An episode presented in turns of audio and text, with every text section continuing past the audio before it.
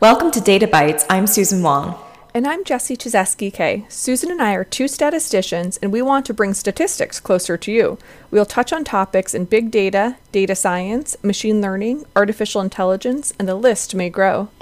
In this episode, we talk about the impact of Uber and Lyft on traffic congestion in San Francisco. And then we talk about machine learning interpretability. Let's get started.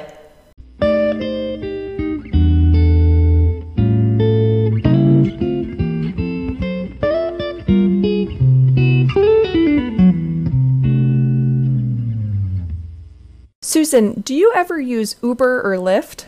Jesse, when traveling to a different city, that's really the easiest way for me to get around. I really don't like driving in big cities where everybody seems to be always in a rush to cut in front of me.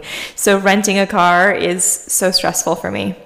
Yeah, I, I agree. I, I have found them to be quite useful services too, and has have also used um, like Uber Eats with, with some regularity. Uh, I haven't spent much time though weighing the pros and cons of these ride sourcing options, except for you know just my own personal benefit of easily getting a ride or a meal when I want. But um, but one of the possible consequences of these ride sharing companies is their effect on traffic congestion. And so there was, um, it turns out, a recent paper in Science Advances by Gregory D. Erhardt from the University of Kentucky, along with several collaborators, where they investigated the question of whether the so-called transportation network companies or, or TNCs increase or decrease congestion. And they note previous studies that have been rather inconclusive, and, and some say that TNCs have increased congestion and some have noted decreases. Hmm.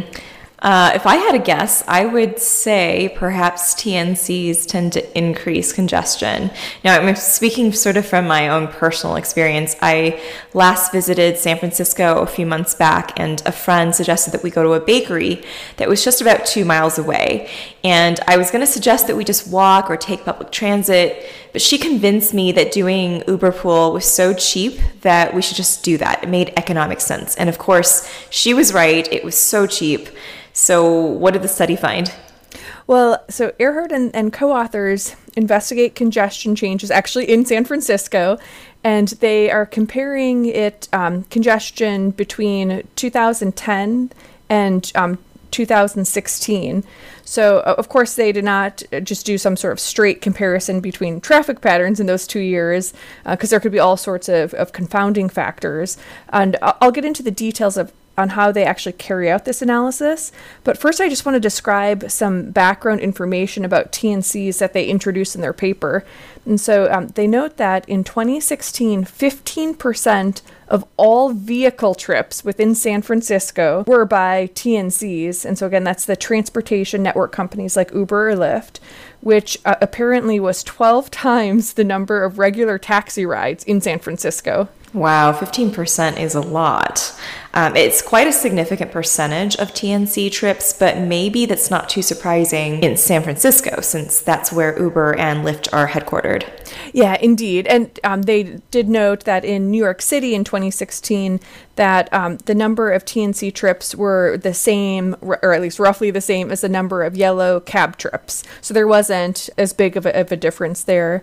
Um, Erhardt lists a number of potential ways that TNCs could reduce traffic congestion. So the, the ride sharing or ride splitting options are an obvious way to improve congestion. So, you know, if you can fit two or more different individuals or groups into a single vehicle rather than them taking separate vehicles, that could be a win for reducing congestion.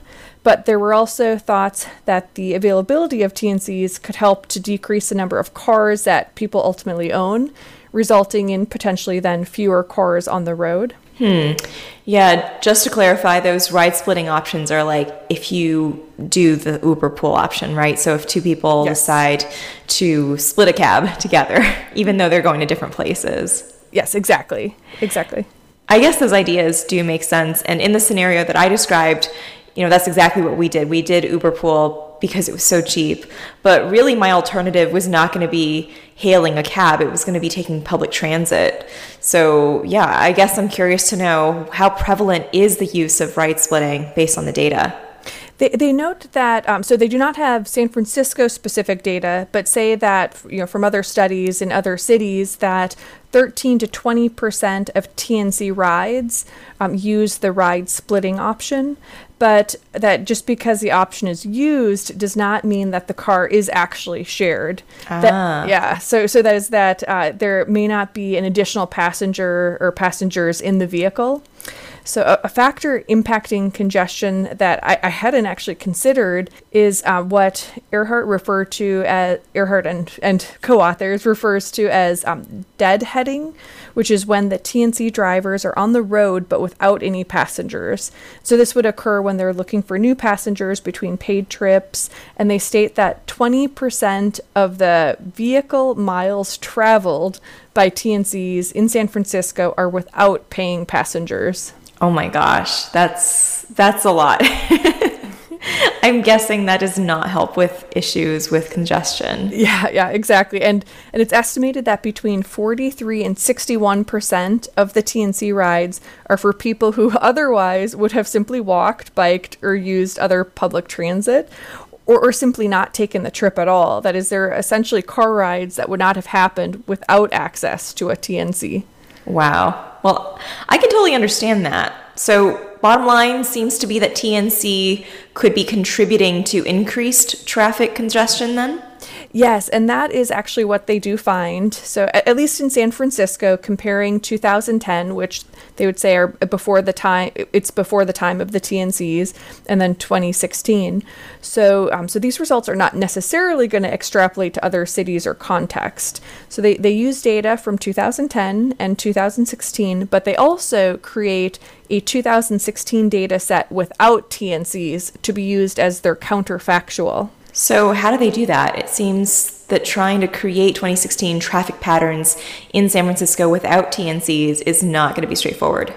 Yes, I yeah, it's uh I, I, it was very interesting to read about how they actually do this. Um, so they, what they use is a tool called SF Champ, which stands for San Francisco chained activity modeling process. And so, yeah, it's a mouthful. Um, this is a prediction tool which states on its website. So now I'm going to quote something from their website.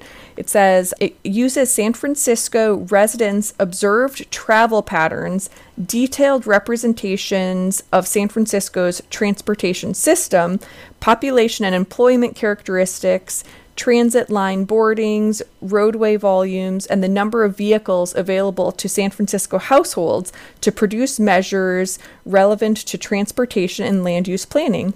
Using a future year transportation, land use, and socioeconomic inputs, the model forecasts future travel demand. End quote. So, uh, so it has this capability basically where they can figure out or set up the kind of traffic conditions in a future year. So what they end up doing is calibrating the SF Champ to the conditions in San Francisco in 2010 and then they update the model using various 2016 inputs. And so SF Champ allows them to control for things like population changes and, and bus improvements be- between those two years. And we'll, of course, add a link to the SF Champ website for those interested in the details about this prediction tool. Yeah, and I should add that it kind of that you might have gotten this from the the quote from the website, but SF Champ is one of the tools used by the Transportation Authority for analyzing things like transportation infrastructure planning. So, uh, as always, we, we need to keep in mind, though, that the 2016 counterfactual data that they're going to be using is based on this model, and that models always have assumptions which may or may not hold in practice, but it does seem to give them a reasonable comparison. So, what do they do for their analysis? How exactly are the data used? Yeah, so they try to factor in more than simply just the total vehicle miles traveled, because things like the time of day and where they're actually driving impacts congestion. So they um, they end up segmenting a day into five time windows, and also consider location information by using what they call um, traffic messaging channels, which are on average 0.3 mile stretches of road. And then they use information on, on background traffic estimates, so the things coming from the SF Champ. Um, they use data on the TNCs and also data on the speed of travel. And this is from a company called INRIX or INRIX. So to create the data set, they include one observation per time of day and road segment and only consider average weekday conditions in the fall of the two years studied. So that's 2010 2016. Then the response variable for this model is a traffic volume proxy, which is derived from transforming the travel times to make the relationship between the, the various explanatory variables more linear with the, um, with the response. And then the explanatory variables used in the model are things like background traffic levels, um, TNC volumes, and um, TNC pickups and drop offs. I see. So the number of observations considered in the model depends on the five time windows times the number of traffic messaging channels. Yes, yes, that's exactly right. Yep. And then they use a just a, a fixed effects linear model. And it seems that what they end up doing is um, they use the estimated model to predict then the traffic volumes in 2010, 2016, and for the 2016 counterfactual data. And then they use this information to calculate things like vehicle hours traveled, vehicle hours of delay, and average speed. And um, and they find actually that the vehicle miles traveled between 2010 and 2016 increases by 13 percent and that's close to half of that increase actually seems to be due to the, the TNCs.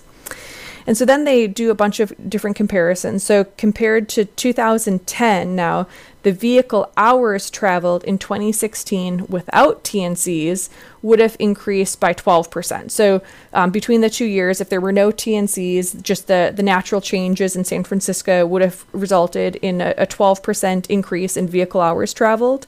But when they account for TNCs, there was a 30% increase. And then um, for vehicle hours of delay, without TNCs in 2016, um, that would be 22% higher than in, in 2010. But with the TNCs, it's uh, 60% higher. And then finally, the average speed was found to be 4% slower without TNCs in 2016, but then it was estimated to be 13% slower when they include the TNCs.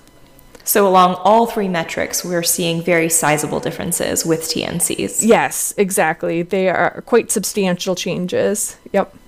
Yeah, so overall, it seems that they, at least overall, they do conclude that the TNCs have contributed to an increase in traffic congestion in San Francisco between 2010 and 2016.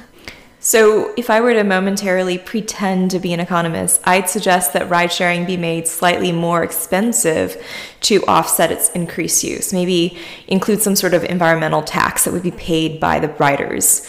Um, or, or maybe there could be some centrally located waiting or parking areas for rideshare drivers as they wait for their next passenger to be matched.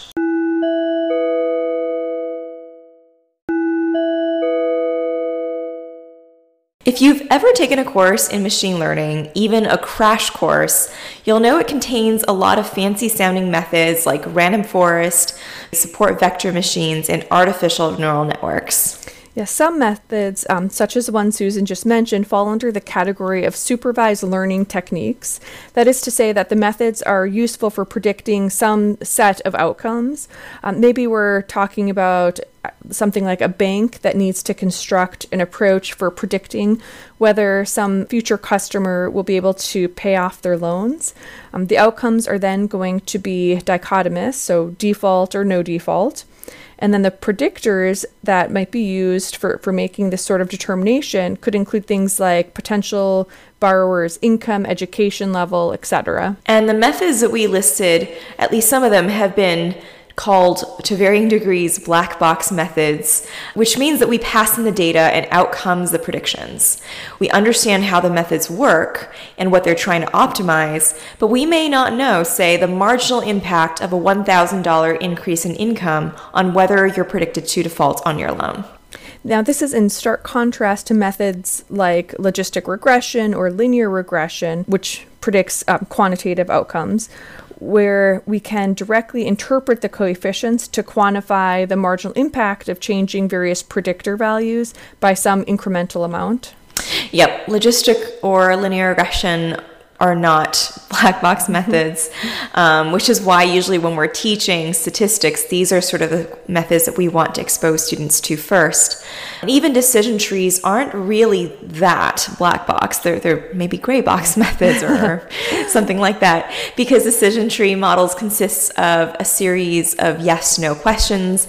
So, do you earn income greater than 200,000? If so, travel down this branch, otherwise, go down the other branch. Um, have you got a college degree? If no, then travel down this branch, and if yes, go down this other branch. And basically, what happens is you eventually trace the branches down to uh, what we call the leaves, where then we get to sort of come up with a certain prediction for all individuals that had answered the same way to those series of questions. So that would be an example of where you get some transparency of how we arrive at a particular prediction. But when we think about how random forests work, that's where we bunch a ton of trees together to arrive at a prediction. We now lose that interpretability and we're back in the black box. With the proliferation of ever more complex algorithms and methods for prediction, accuracy of these algorithms has notably increased. Um, the interpretability, um, that is, how interpretable the results are from these methods, they, however, have decreased. So, this begs the question why do we care? If our methods are doing a better job at providing loans to those who rightfully deserve them because they're statistically more likely to pay them off, shouldn't we just be satisfied and move on? Well, there are a lot of things that overall accuracy rates don't show us. For example, we talked about how fairness in machine learning has become a big issue. Even if we have a better overall accuracy rate for everyone, it's not necessarily true that we have a better accuracy rate within different racial strata or different age groups. Without added information, we may not even know if our machine learning methods are implicitly showing preference towards some classes of individuals over others.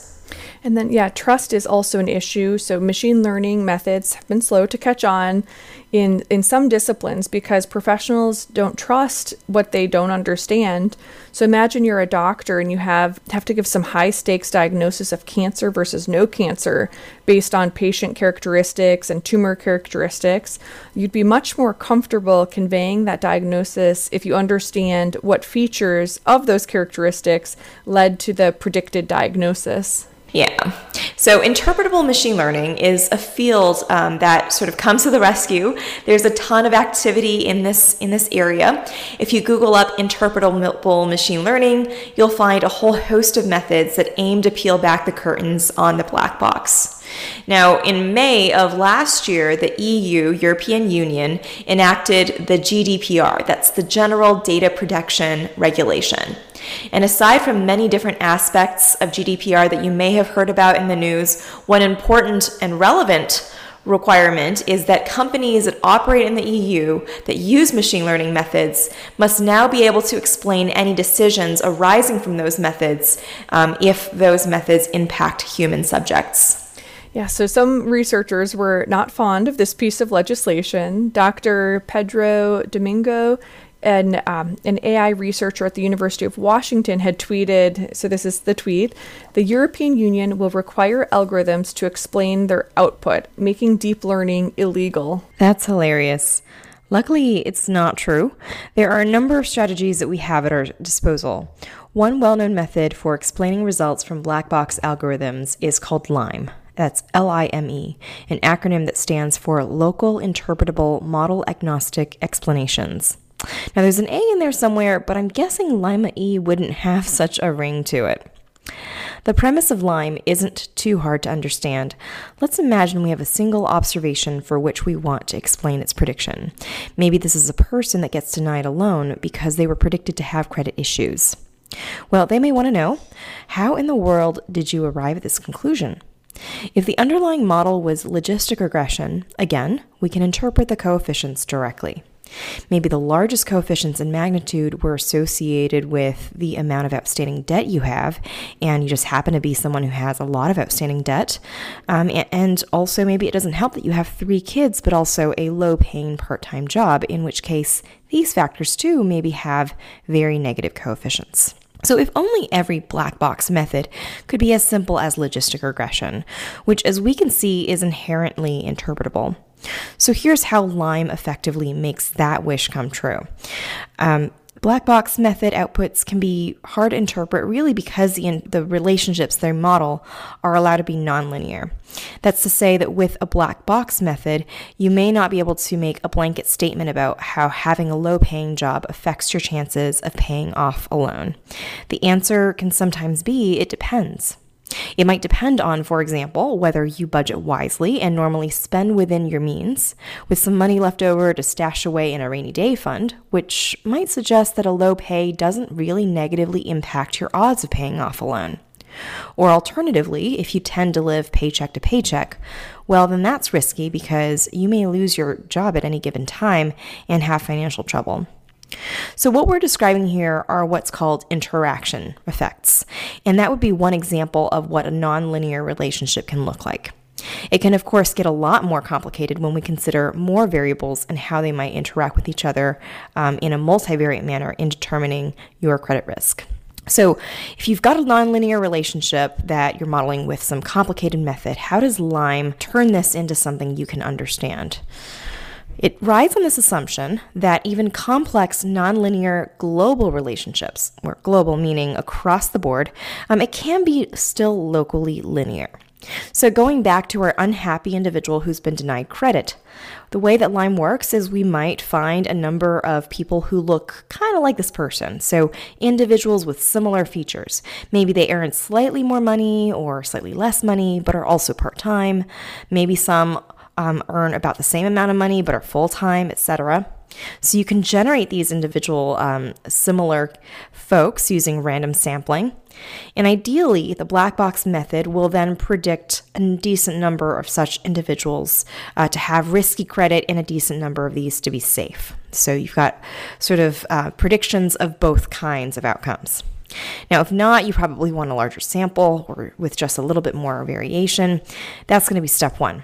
Identify a pool of artificial individuals who resemble the target observation, obtain their predictions under the black box method. Next, we take those predictions, whether they're going to default or if they won't default, and treat them as the actual outcomes and predict those outcomes using an interpretable model, say logistic regression, using their characteristics. If the resulting model has a good enough fit, we can then look at those coefficients and interpret them. Of course, these coefficients won't be applicable to just anybody. It's still really just helpful for the particular individual we started out with.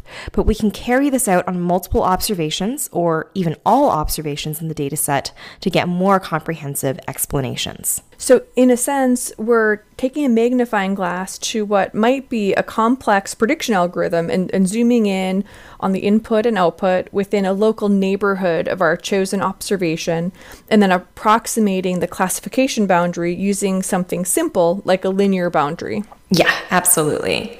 And for that to be an okay approximation, we have to assume that no matter how complex the model um, or prediction surface is, locally things have to look approximately linear. There are, of course, some other tricky issues to deal with here um, with regards to Lime, but people tend to like it because it's readily available in software package form in Python and R.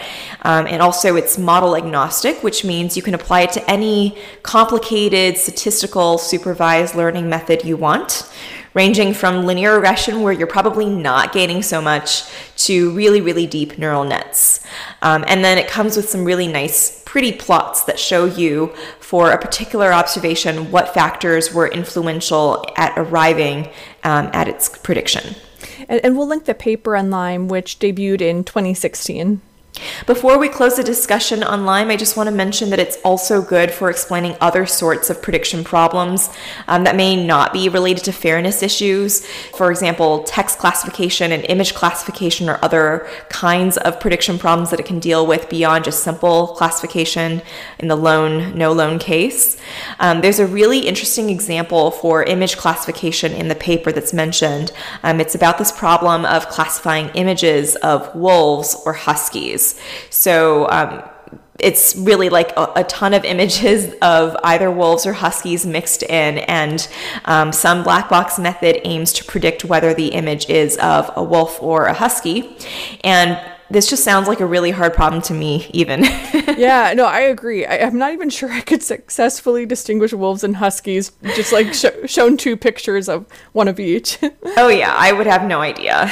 Um, and in the Lime paper, they show that when you look at the classification accuracy overall for this prediction problem, it's actually doing really, really well. However, when you apply Lime to understand exactly how we arrive at those predictions that yielded the really high accuracy rate, you find that basically if the picture has snow on the ground, the method would predict wolf and otherwise it predicted husky. So even though we had really high accuracy rates, instead of having a wolf versus husky detector, what they're looking at is simply a snow detector that works really well. That is really funny. For completeness, this area of interpretable machine learning is one with continued interest from academic researchers around the world. The latest popular method that surfaced on the market is called SHAP, that's spelled S H A P. Um, it is rooted in game theory ideas, and we're going to link that paper as well on our website.